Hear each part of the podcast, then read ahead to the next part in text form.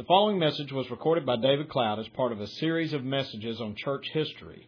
This and other materials are available on the web at way of life dot org. I want you to turn with me tonight to Matthew chapter twenty-eight, verses eighteen through twenty. We're going to deal tonight with the subject of the Waldenses. The Waldenses. A very fascinating study, because the Waldenses were Bible-believing Christians who lived centuries ago. And Jesus tells us in Matthew twenty-eight, verses eighteen through twenty, that He, the church that He established, we saw last night that He established one kind of church. And here He promises that He will be with that church down through the centuries, all the way to the end of the age. In Matthew twenty-eight, verses eighteen through twenty, "And Jesus came and spake unto them, saying, All power is given unto me in heaven and in earth. Go ye therefore and teach all nations, baptizing them in the name of the Father, and of the Son, and of the Holy Ghost, teaching them to observe all things whatsoever I have commanded you. And lo, I am with you always, even unto the end of the world." Amen. Now that's what Jesus promised. He gave the command that the churches were to go into all the world and preach the gospel, and He promised that He would be with them unto the very end. Now, this is not a passage that is often used uh, uh, for the preservation of the Scripture, but I believe that this applies to not only the preservation of the true churches through the centuries, but also the preservation of the Scriptures. And this tells us how the Scriptures would be preserved. That's not our subject tonight. But any time that you find true believers, you're going to find a Bible, because that's what produces true believers. The Bible says that faith comes by hearing, and hearing by the Word of God. And this is the book that has the power to produce faith in the lives of people. And that's what it's done down through the centuries. And where has the Bible been preserved? Among God's people. Yeah. The Bible has not been preserved hidden away somewhere in some weird monastery or in the Pope's library in the very heart of apostasy. No, the Bible has been preserved in the hands of Bible-believing people down through the centuries. That's what we see here. Jesus said, "Teach them all things whatsoever I've taught you." And then they teach the next generation, and they teach the next generation, and I'm going to be with you as that's going on right down to the end of the age. And that's how the Scriptures have been preserved. That's also how the churches have been preserved. And we know that no matter how dark the times have gotten throughout church history, and the times have gotten very dark, much darker than they are today, that God had His people there. And one of those people, groups of people, were called the Waldenses. The word Waldense in English is uh, from uh, French, the Vaudois, Vaudois. And it means men of the valleys. Men of the valleys. And that's because of where these people lived. Now here's a map of part of Europe. And here's the country of Italy with the boot. And uh, sticking down into the Mediterranean Sea. And the home of the Waldenses, although they spread all throughout Europe and even to England, the home of the Waldenses was here in the mountains in the Alps. And that's where they got their names, the men of the valleys. And also over in France, on that side of the Alps. And that was the homeland of the Waldenses. A couple years ago, maybe three years ago now, down in North Carolina, there is a model village of the old Waldenses. It's a very interesting place to visit. And they have a model. It's a, a life-size model of one of their old churches in the mountains of Italy. This is what it looked like. And they also had a model, which I found very interesting, of one of their Bible schools, because they were very big on teaching the Bible and training missionaries. And uh, in these Bible schools that were up in those mountains, they would also copy the Scriptures and send the Scriptures out across Europe in those dark ages, ages, the Waldenses. And so their name means men of the valleys. And the modern Waldenses are modernistic and ecumenical. They still exist. But they have left the faith of their fathers. And today, the modern uh, Waldenses, if you ask them about their history, they will say, well, we came from a man named Peter Waldo, who lived in the twelfth century, Peter Waldo. But if you were to ask the Waldenses of old, the Waldenses of the thirteen hundreds, fourteen hundreds, they would say, no, we, uh, our forefathers went back to the days of the apostles. That's what they believed, that they had a heritage in the northern part of Italy, in those mountains, that went back all the way to the days of the apostles. That's what they believed. We could give many quotes for that. The uh, one of the Waldensian leaders during the Reformation era, era in the fifteen hundreds was Robert Olivetan. And he was a translator of a Bible in Italian. And in the introduction, the preface, I'm sorry, in French, the French language, and in the preface of that old French Bible, this is what he said, and he was a Waldensian. Since the time of the apostles, or their immediate successors, the torch of the gospel has been lit among the Vaudois and has never been extinguished. Now, that's what the Waldenses used to believe before they were apostate. So tonight, we're going to consider basically three things. The doctrine of the Waldenses. What did they believe? The missionary enterprise of the Waldenses. They were great missionaries. And the persecution of the Waldenses. What did the Waldensians believe? What was their doctrine? Now, there's some things I want to say before we look at one of their doctrinal statements. And that is, first of all, that the term Waldenses describes many different groups that were uh, uh, existed in the old times in Europe. It referred to many different groups. What does the word Baptist mean? It can mean almost anything. And that's true of almost any name given to Christians in the various periods of history. It doesn't mean that they all believed the same thing. They all practiced the same thing. It was sort of a generic term. Many times a term given by their enemies. Like fundamental Baptists today or evangelical today. It's almost a meaningless term. Also, there were some common traits among Waldensians. They all rejected Rome. But there were wide varieties in doctrines and practice, from, and especially from century to century. Some were Baptists. It means they believed in uh, uh, baptism by immersion for believers only. Some were Paedobaptists. Some formed ecclesiastical unions of various uh, sorts. Some were independent. Some rejected all of Rome's dogmas. Some held to some of the dogmas. So there was a wide variety of doctrine among Waldenses, or those called Waldenses. And it's also important to understand, when you're thinking about the Waldenses, that the spiritual zeal of the of various groups of Waldenses ebbed and flowed. Is that not always the case? Even in one generation, uh, the apostles started churches, but before the apostles died, some of those churches were already apostate, started by the hands of the apostles, like the church of Laodicea in Revelation chapter three. And the spiritual life of an individual believer, and certainly of a church, and certainly of a group of Christians uh, going across centuries, ebbs and flows. And we have to understand that to understand the history of the Waldenses. What did the Waldensians believe in general, though? We have some of their confessions of faith that still exist. One of their old doctrinal statements that goes back to eleven twenty A D. Now, that's an old doctrinal statement. What did they believe in eleven twenty A D? Now, here's point number seven of their statement of faith. We believe that Christ is our life and truth and peace and righteousness, our shepherd and advocate, our sacrifice and priest, who died for the salvation of all who should believe, and rose again for their justification. Now, I like that. I can subscribe to every word in that. Point number eight. And we also firmly believe that there is no other mediator or advocate with God the Father but Jesus Christ. Point number nine.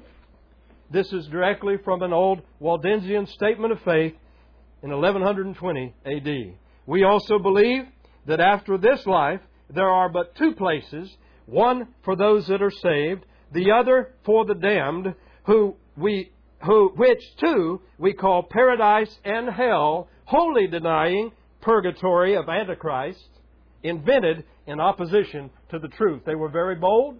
They were very plain in their statements of what they believed and what they did not believe. That's what got them in trouble.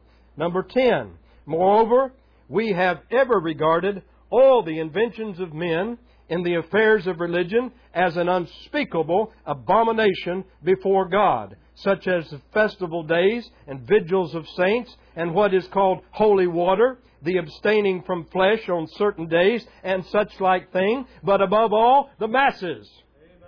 They said they're inventions of men. They're an abomination before God. Number twelve, we consider the sacraments as signs of holy things. Signs of holy things are as visible emblems of invisible blessings. We regard it as proper and even necessary that believers use these symbols or visible forms, such as baptism, when it can be done, notwithstanding which we maintain that believers may be saved without these signs. They did not believe that baptism saved you. They believed that baptism was important, that baptism was a sign, but they did not believe that baptism was a part of salvation. Number thirteen, they said, we acknowledge no sacraments as of divine appointment, but baptism and the Lord's Supper. They were not Protestants. They were not Roman Catholics. Number thir- number fourteen, in eleven twenty A D, these old Waldenses said, we honor the secular powers with subjection, obedience, promptitude, and payment. They were not rebels. They were not rebels. They were not rebels against... And in those days, the government was much more wicked than it is in America. They could not have conceived of living in the liberty that we live in in America. And yet they gave that government of that day, civil government, they gave it respect and they gave it honor as God had commanded them in Romans chapter thirteen. They were not rebels. But when the government refused to allow them to obey the Bible, then they disobeyed the government. There was another old Waldensian confession of faith that was written about eleven fifty A D. And uh, in that, they said, uh, first of all, that the articles, in articles of faith, the authority of the Holy Scriptures is the highest. That the Bible is the authority. And for that reason, it is the standard of judging. The Bible is the authority for everything.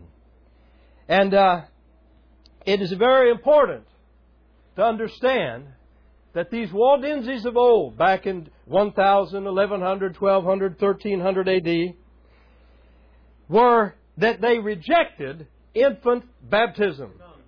That's important to understand, first of all, because modern histories of the Waldenses, written by Protestants, claim that the Waldenses were baby baptizers, baptizers, and that is not true. That is not true by the testimony of their own confessions. We've already given one of, uh, of the testimonies on baptism from their own confession. Here's another one. Now, this one was written in fifteen forty-four for the King of France. And they were trying to show the King of France what they believed.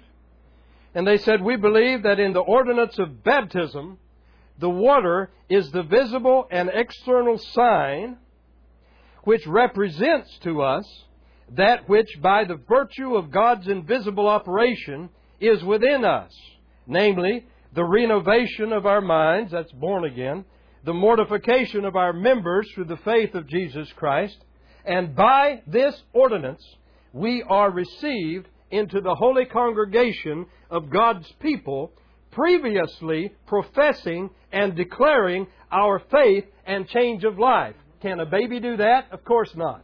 They did not believe in infant baptism. There's a testimony also of a commission in the country of the Netherlands that back in the eighteen hundreds, a very interesting a series of research was done in those days, and it was appointed by the King of the Netherlands. And he appointed two very prominent historians in that country to examine the history of the Anabaptists of that part of the world. Now, these historians themselves were Protestants. They were baby baptizers. They were not Baptists. They were not sympathetic to Baptists. And yet they examined very diligently the history of the Waldenses, and they concluded that the Waldenses rejected infant baptism and used only adult baptism.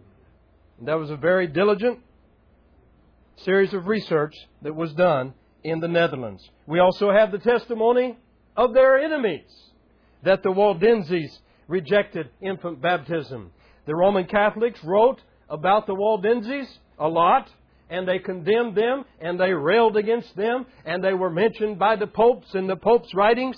And the, the, the, the Catholics constantly said, those Waldenses, they reject our baptism. You have many other testimonies that could be given. One very excellent history of the Waldenses was written by a Baptist named William Jones back in the latter part of the seventeen hundreds. It's a very interesting Baptist history. It's one of the best, I think. And uh, the second volume of his history is completely about the Waldenses, and he gives a lot of evidence proving that they rejected infant baptism, that they were Baptist in practice. Where did the beliefs of the Waldenses come from? They came from the Scriptures. And their enemies and also their friends who have written about the Waldenses have testified that the Waldenses had a great love for the Scriptures, for the Word of God. In the mid-thirteenth century, in the twelve hundreds, a Roman Catholic inquisitor gave this testimony about the Waldenses. They can repeat by heart in the vulgar tongue the whole text of the New Testament and a great part of the Old. What a testimony! That these Waldenses spent their times memorizing the Scripture so that they could repeat by heart the whole Old New Testament. Another Catholic persecutor later said that he had seen several Waldensian farmers, peasants he called them, who could perfectly repeat the whole New Testament. Of course, it was also true in those days that they were always in danger of losing the Scriptures. And they also did not have printing presses. And the Scriptures were very, very precious. And so, the doctrine of the Waldenses. They were strong Bible-believing people that lived during the darkest times of church history. What about the missionary efforts of the Waldenses? And if we study their history, one thing that uh, that we're impressed with is that they were great missionaries. There was no kingdom, it was written, of southern and central Europe to which these missionaries did not find their way. Now here is, here is Europe. There's Italy, and southern Europe is here. It's Germany and France. And there was no part of southern and central Europe that they did not send missionaries, the Waldenses. One of the old Catholic persecutors that hated them told how they would evangelize as they traveled. One thing that they did was that they sold things as they traveled. And their missionaries would travel with things to sell. And that's one way that they uh, made their money, so that they could travel. And as they sold things to people, they would also give them the Scriptures. And this is how this man actually became a pope later. But at first he was a part of the Inquisition. And this is what he said about them. He said they would carry merchandise for sale. And they would introduce themselves to people that they met, saying, "Sir, will you please to buy any rings or seals or trinkets? Madam, will you look at any handkerchiefs or pieces of needlework for veils? I can afford them cheap." Means they don't cost much. After the business transaction, was conducted, the person would ask, "Have you anything more?" And the Waldensian would reply, "Yes, great rarities. I have one precious stone through which you can see God, and another that kindles love in him in the heart." What is that? That's the Old and New Testament. The stone. And with that, the missionary would bring out a portion of Scripture and say, the inestimable jewel of I spoke of is the Word of God, by which He communicates His mind to men and which inflames their hearts with love to Him. And then he quotes the Scriptures, and he offers to give them the Scriptures, and he preaches the gospel to them, and they were great missionaries. There were Waldenses in England. Many don't know this, but beginning at least in the eleventh century, we know that there were Waldenses that came to England. During the reign of William the Conqueror, in ten sixty-six is when he came to the throne in England. There were Waldenses that migrated to England from Europe because they were being persecuted. We're told that they multiplied very rapidly in England, that their doctrine Uh, was received very favorably by many of the British people. And of course, the Roman Catholics there hated them. At that time in England's history, England was a Roman Catholic country. And the King of England was a Roman Catholic king. And so William, William the Conqueror he was called, was provoked by the Catholic priest to issue edicts against these old Waldenses and to persecute them, which they did.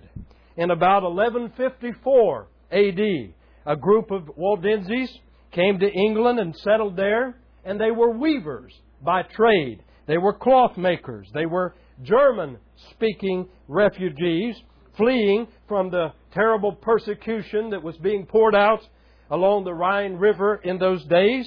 And they thought, maybe we can go to England and maybe we'll be treated a little better. They quietly practiced their faith, and also speaking the gospel to those that they met. Some of them settled at Oxford, where the famous university is. They had a pastor, a very educated man, whose name was Gerard. He could speak English very well, as well as German and other languages. And after seven years, they arrested Gerard.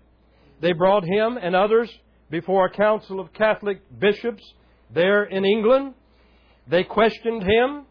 Gerard answered all of the charges very well uh, with the Word of God. He preached to them faith in Jesus Christ as the way of salvation. They were charged with rejecting baptism. Of course, they did not reject baptism. They rejected infant baptism, man-made baptism. They were threatened with persecution.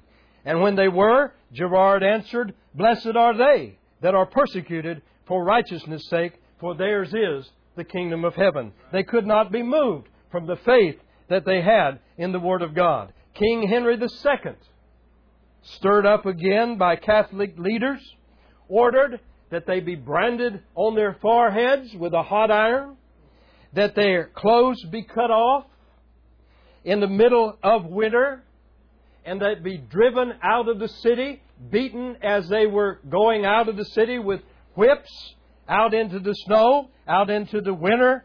All of the citizens of England were forbidden to help them upon the pain of death. You help them, you also will die. And we're told that they perished, all of them perished that winter. Yet there continued to be Waldenses and native Bible believers in England. In eleven eighty-two, Uh, we're told that the Waldenses became very numerous in England. And uh, in, thir- in the thirteen hundreds, a pastor named Walter Lollard, who was very renowned as a very eloquent preacher and speaker, came to England during the days of Edward the Third. And uh, we're told that his preaching had much success, that God blessed it, that many were saved. I have in my labra- library an old history called the Martyr's Mirror. It's still available. You can buy it. It used to be called Baptist Martyrs, but today it's called Martyr's Mirror. And they described the persecution of four hundred forty-three Waldenses in England in thirteen ninety-one. There is a Baptist church at Hillcliffe in Cheshire, England, that probably dates back to the thirteen hundreds. And so there were Waldenses all across Europe and even as far as England preaching the Word of God. It is no surprise, in light of the fact that the Roman Catholic Church controlled and dominated uh, Europe in those days, that they were bitterly persecuted. We come now to the section on the persecution against the Waldenses. There are so many persecutions that were poured out upon these people that we could not begin tonight to even mention all of the persecutions. And so what we're doing, of course, is just mentioning a few examples of what happened to these people. There were persecutions that we know about that went back to the twelfth century, back to the eleven hundreds. One of the Waldensian leaders of that day was a man named Peter de Bruys. T- Peter de Bruys. About the year eleven hundred, he was preaching in various parts of France. He was preaching up near the French Alps, as we pointed out, the French Alps that cover part of Italy and part of France. He was preaching that the Bible is the only authority. He was preaching that our churches need to be built and established upon the pattern of the New Testament. He was preaching that we need to reject all of the traditions of men that are not found in the Bible. He was preaching that a church, a proper church, is composed of people that have been born again and then have been scripturally baptized. He was preaching that people should not be baptized until they're old enough to understand the gospel and to believe the gospel for themselves. He rejected infant baptism. In respect to the Lord's Supper, he rejected the doctrine of transubstantiation, the doctrine of the Mass, that that little piece of bread supposedly becomes Jesus Christ. And uh, so it is no surprise that he was driven out of that part of France. He continued to preach for twenty years, Uh, roaming around from place to place, uh, escaping the authorities and going to another place, continuing to preach. In eleven twenty-six, he was finally arrested and was burned at the stake. Henry of Lausanne was another of the well-known Waldensian preachers of those days. He lived from eleven sixteen to eleven forty-eight. He, the Catholics named his followers the Henricians. The Henricians. Oftentimes, the Catholics would name the followers of a man after his name. He did not call them that. The enemies, uh, their enemies called them after his name. They were not following a man. They were following Jesus Christ. They were following the Bible, but the Catholic Church, the way they saw it, they were merely following a man. He came from Lausanne, Switzerland. That's where he got his last name. And uh, he was one of the men that had been a convert of Peter de Bruys.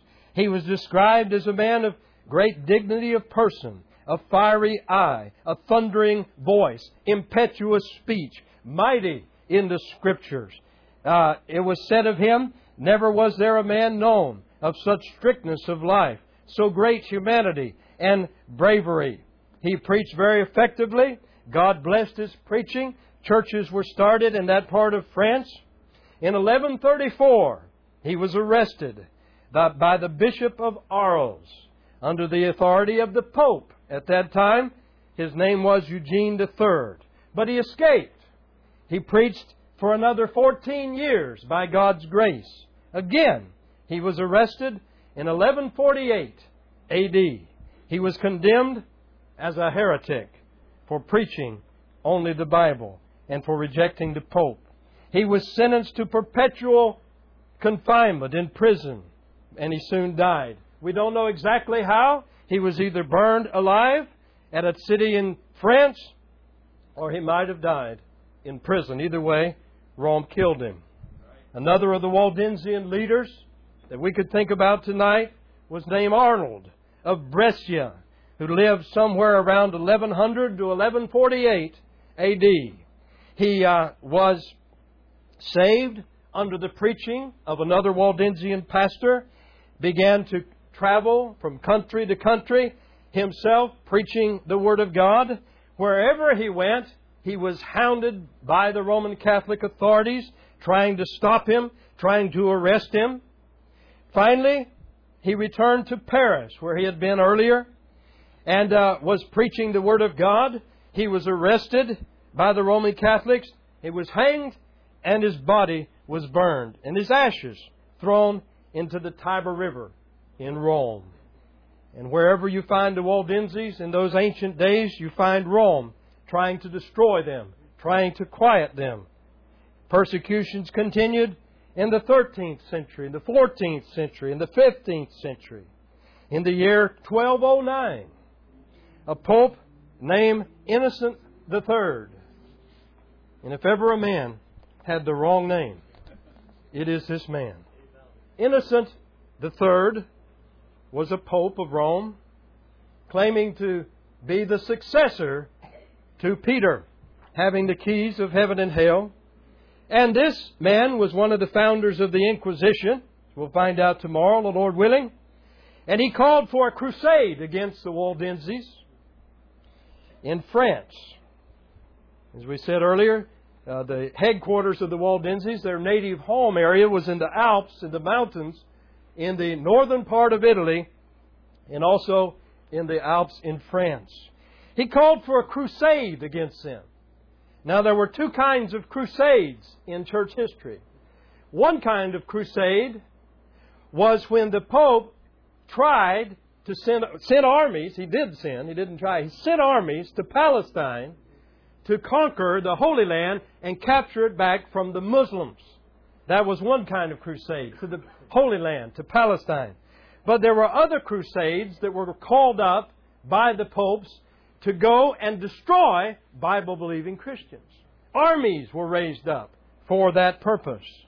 Tens of thousands. The Pope said, if you join my army and you go out for me to fight and destroy these terrible heretics, I'll forgive your sins. Many took him up, and he also rewarded them with many monetary rewards. Tens of thousands took up arms in that one little crusade, and there were dozens and dozens and dozens of these terrible crusades. Some two hundred thousand Waldenses were killed by the Pope's army. Just this one little crusade. And this happened time and time and time again in Europe during those centuries. two hundred thousand dissenters, they estimated, were killed by the Pope's army. Two large cities, entire cities, were razed. All the inhabitants were destroyed. When one of the captains of that army, one of the generals, and they were up and they were surrounding one of those large cities, and uh, one of the men came in and said, well, sir, how are we going to know who is the Catholics and who are the Waldenses? And he said, it doesn't matter. Kill them all. God will sort it out. And they did. Some forty thousand inhabitants of that one city. They in one place, and they were living up in the mountains, and uh, the mothers fled with their babies up to where they thought they would be safe, and to a mountain reserve, to a cave that they knew about. And there, the Roman Catholic armies found them, the mothers and the little babies. It's two thousand feet above the valley floor, and they built fires outside of the caves, and they killed all of the mothers and the babies. Thousands were made homeless that were not killed and forced to wander in the woods, in the mountains, to escape the persecutors. And it was very difficult to escape them. They hunted them with dogs. And so that was one little crusade that the popes called against the Waldenses. Many other persecutions in the thirteenth century. eighty Waldensian men and women were burned alive at the stake in twelve eleven A D in Strasbourg, Germany. And that happened again and again and again and again. In the fourteenth century, terrible persecutions continued to be poured out upon those Waldenses in Bohemia, in Moravia, in Austria, in Saxony, all across Europe, wherever they were found. fifty Waldenses were burned at the stake in a village in Moravia, in thirteen fifteen. In the fifteenth century, in the fourteen hundreds, the persecutions continued and even got worse. Pope Innocent the Eighth, where is he? Now here's another pope named Innocent, but he's the eighth. He's a different one, but by nature he's exactly the same. And he hated Bible-believing Christians with a passion. In fourteen eighty-seven, he called for another crusade, as his predecessors had called for, against the Waldenses in Italy and in Germany. He said, "If you join my army, I'll forgive your sins." King Charles the Eighth of France, King Charles the Second of Savoy, agreed to join hands with the Pope and raise armies to destroy these hated Waldenses. The army, we're told, numbered about eighteen thousand. Can you imagine that? Here's the Bible-believing churches of Maine. Not very many, but here they are scattered across this state. And And the king, if there were such a thing, of America calls for an army of rabble-rousers, anybody that will join forces with him to come up here and to kill the Bible believers. That's exactly what happened. eighteen thousand. Thousands of them were called ruffians. They joined the Pope's army, urged on by the promise of forgiveness of sins, hoping also to gain the possessions of those Waldenses after they were destroyed. Wiley, very famous church historian who wrote a history of the Waldenses, he called these, this army a group of ambitious fanatics, reckless pillagers, merciless assassins. Indeed, they were. They attacked the Waldenses at the same time from Italy and from France. There was no escape. Coming in from both directions, going up into those mountains, into those valleys where they had their homes. Thousands Bible-believing Christians perished in that one horrible crusade. Their homes were destroyed. Their crops were destroyed. Entire villages were razed to the ground. The women were raped and then viciously murdered. Their children were dashed against trees, thrown off of cliffs. More than three thousand Waldensian Christians, men, women, and children perished in one cave up in the mountains where they had fled for safety. Waldensians have passed down to us drawings of persecutions, their own, eyewitness drawings. They didn't have cameras in those days. But I have an original, uh, I have an sixteen forty-one Fox Martyrology in my library. It has original drawings, some of them from the old Waldenses, eyewitnesses to those horrible persecutions. They were burned. There's a drawing of several Waldenses being burned in a fire at one time. And the Catholic uh, soldiers are standing around them. Here's another picture of a uh, burning of the Waldenses in a big pot. And they're throwing the Waldenses into that pot one at a time. That it's a fiery furnace. Here's a picture of the Waldenses being cut into pieces. Now, many of these drawings we can't show in a situation like this in a church. Cutting them into pieces, little pieces, a bit at a time. Here's a drawing of a Waldensian tied to a tree, helpless, being cut apart and being disemboweled. Picture of Wald- uh, Roman Catholic armies cutting babies into pieces. Now, these, these were drawn by people that saw this and later escaped some of this and being cut into pieces. And that's what these armies of the Pope did to these Bible-believing people. This crusade, this one crusade, lasted for a year. A year. And so, in the fifteenth century, and then in the sixteenth century, in the fifteen hundreds, the Waldenses continued to be persecuted. The Pope, one of the popes in those days, was Pope Paul the Fourth. He was bald. Pope Paul the Fourth had a little goatee. He also called for a crusade. an army to be raised up to go and to fight against these Waldensian Christians. They pursued them to one town called San Sisto. The people of the town fled when they saw the armies coming, fled up into the mountains trying to escape. They were pursued by bloodhounds and slaughtered. Waldensian villages of Matalto, San Sisto, and LaGuardia were destroyed, completely destroyed by the Pope's armies, and the people terribly tormented. Hundreds and hundreds of those Waldensian Christians were murdered. Women and children were treated with unspeakable brutality. sixteen hundred captives were taken and were sentenced to death. This is an eyewitness description of what happened to these people by a Waldensian pastor. There's no town in Piedmont under a Vaudois pastor where some of our brethren have not been put to death.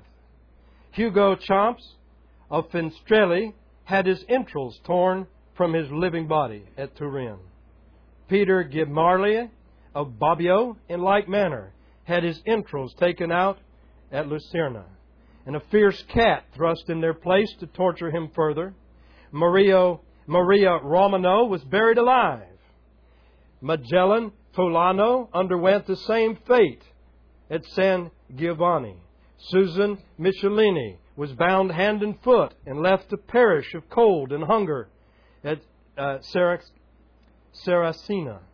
Bartholomew Fasci, gashed with sabers, had his wounds filled up with quicklime and perished thus in agony at Fanili. Daniel Michelini had his tongue torn out at Bobbio for having praised God. James Beradari perished covered with sulfurous matches which had been forced into his flesh under the nails, between the fingers, in the nostrils, in the lips, and over all his body, and then lighted. Daniel Ravelli had his mouth filled with gunpowder, which being lighted blew his head to pieces. Maria Monin, taken at Lusa, had the flesh cut out from her cheek and chin bone, so that her jaw was left bare, and she was thus left to perish. Paul Garnier was slowly sliced to pieces at Rora. Thomas Marguetti was mutilated in an indescribable manner at Mirabocco. Susan Joaquin, cut in bits at La Torre. Sarah Rostagnol was slit open.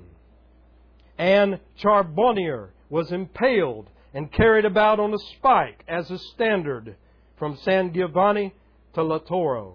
Daniel Rambaud at Pansano had his nails torn off, then his fingers chopped off, then his feet, then his hands, then his arms and his legs, and with each successive refusal on his part to abjure the gospel. Amen. Praise the Lord for men like that, and for the power of God to enable them to undergo such terrible things.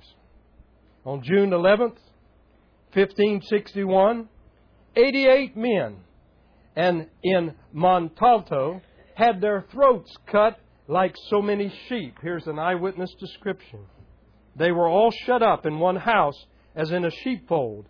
The executioner went and, bringing out one of them, covered his face with a napkin, or benda as we call it, led him out to a field near the house, and causing him to kneel down, cut his throat with a knife.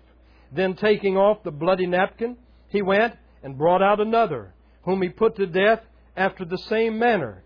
In this way, the whole number, amounting to eighty-eight men, were butchered like sheep.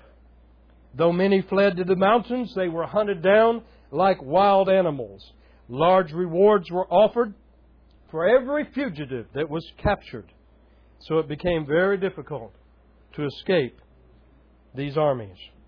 Children under fifteen years of age were taken and put into Catholic families and were forbidden ever to marry anyone except the Roman Catholic, under pain of death. And so these people were almost completely destroyed at times. Entire villages, entire cities, entire parts of Europe were razed in the efforts of the popes to destroy these Bible-believing people.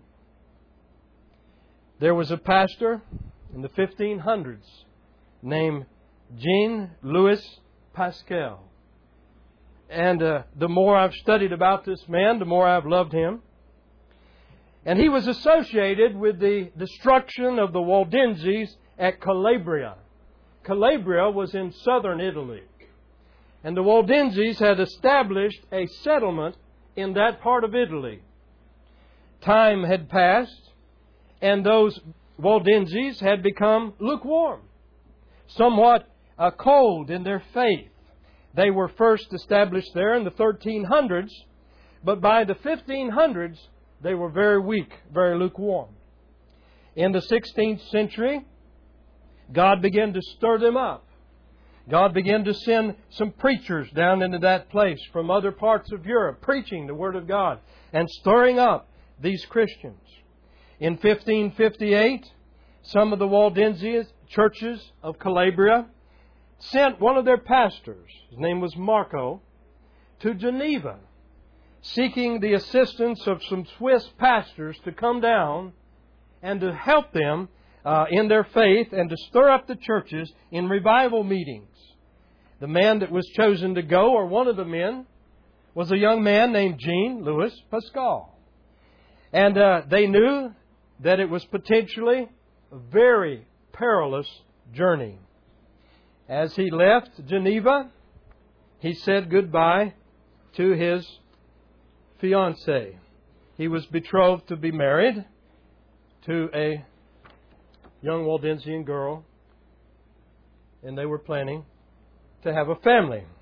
He was a former soldier, and now he's a pastor. He said goodbye to his fiancée. And by the way, he had grown up as a Roman Catholic in a very staunch Roman Catholic family. The Lord had opened his eyes to the gospel of grace when he was a young man. He turned his back upon the Roman Catholic Church, went up to Switzerland, was trained in the Word of God, and God called him to preach. And so it was in fifteen fifty-eight that he said goodbye to his Protestant girlfriend. Her name was Camilla. And he went down to the southern part of Italy to preach in Calabria, in the southern part of Italy. And here's the northern part, the northern part, which is the traditional home of the Waldenses up in the mountains. He arrived in fifteen fifty-eight in Calabria. He began to preach the Word of God very boldly. God was blessing his preaching. Many were coming to the meetings. They were having large meetings. In July fifteen fifty-nine, a charge of heresy was brought against those pastors, those Waldensian pastors in Calabria. The Catholic authority in that area sent word that you have to send representatives to appear before me and to give an answer for what you're preaching. Louis Pascal went, and also another Waldensian pastor, hoping that he would listen to what they were saying and not persecute them. But that was, of course, not the case. They were arrested. They were thrown into the dungeon, one of the cities there.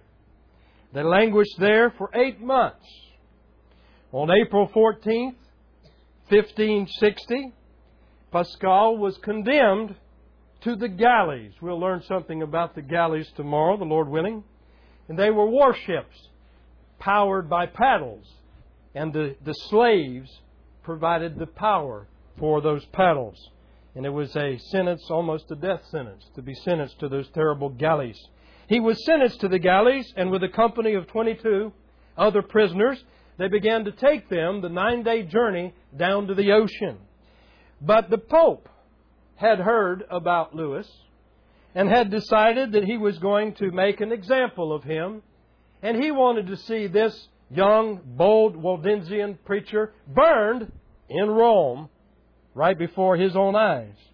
And so on May sixteenth, Louis Pascal was taken in chains to Rome.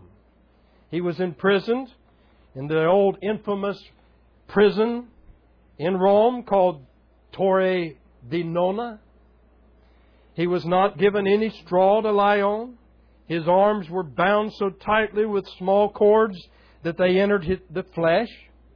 The officers of the Inquisition continually were there trying to convert him back to Rome.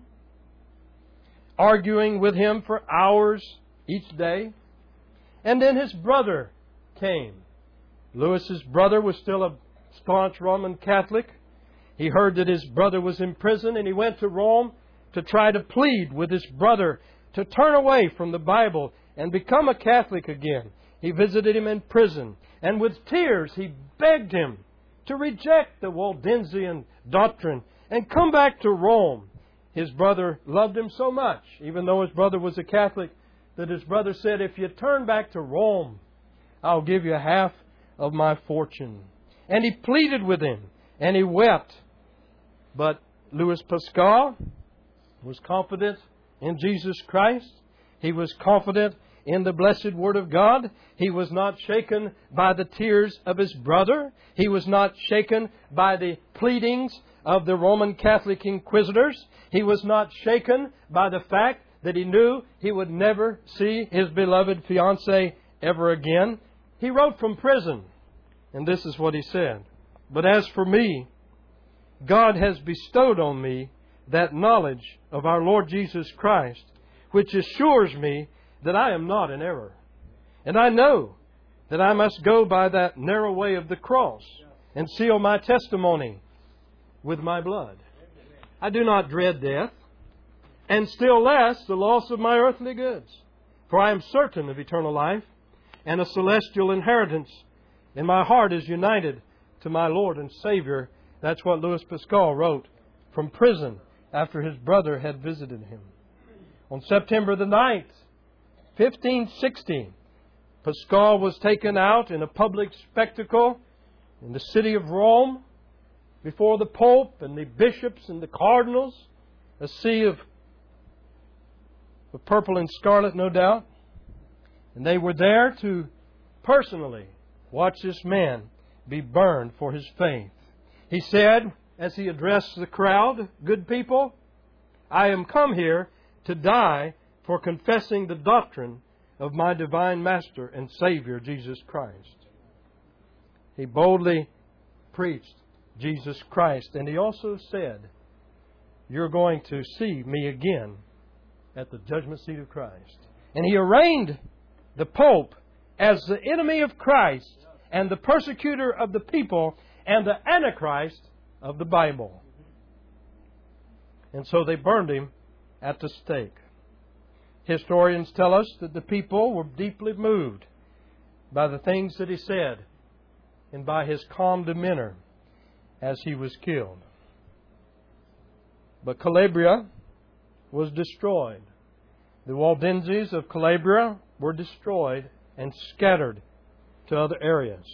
We're told that by that in eighteen forty-nine, when a Waldensian pastor visited that area, he said, "At present, we should seek in vain in these countries, in this part of Italy, for vestiges of the once flourishing Vaudois colonies." He said, "They're gone." And so the Waldenses of old, they stood for the Word of God. In the darkest of times, they believed the Bible. They stood for the Bible. They accepted Jesus Christ as their Savior. They built churches that were patterned after the Bible. And no matter what the Pope said, and no matter how many armies that the Pope raised up, they continued to stand upon the Word of God. And I would close tonight with the passage that we started with in Matthew twenty-eight, verses eighteen through twenty. "And Jesus came and spake unto them, saying, All power is given unto me in heaven and in earth. Go ye therefore and teach all nations, baptizing them in the name of the Father and of the Son and of the Holy Ghost, teaching them to observe all things whatsoever I have taught commanded you. And lo, I am with you always, even unto the end of the world." Amen. And here we see the power of Jesus Christ. How could people endure such unspeakable torments? They could do it because of the power of Jesus Christ. He said, "All power is given unto me, and all authority." We see here also the command of Jesus Christ. He has given us a great, it is called, commandment. He repeats it five different times in the New Testament. Go into all the world and preach the gospel to every creature and establish churches that, that will continue and per, per, per, perpetuate that process. That is the Great Commission. That's what we're supposed to live for. That's what we're supposed to dedicate our lives to. We live in times that are much easier than the old dark ages of old. Much easier. Our troubles and trials are so small in light of what those ancient Christians faced. We're going to be in eternity with them if we're saved. Will we not be ashamed if we live our lives for ourselves, if we consume our lives on this foolish world, if we waste our lives upon things that do not matter and ignore and disobey Christ's Great Commission, the command of Christ, and the faithfulness of Christ? For He said, "And lo, I'm with you always, even to the end of the world." We cannot go anywhere that He is not there. And it's been often said, but it is so true. Anywhere in the will of God is the safest place you can be. The faithfulness of Jesus Christ. Pastor Mitchell? For this or other materials, please see our website, way of life dot org. You may call us at one eight six six, two nine five, four one four three, or you can write to Way of Life Literature, P O. Box six one zero, three six eight, Port Huron, Michigan, four eight zero six one, zero three six eight. Thank you.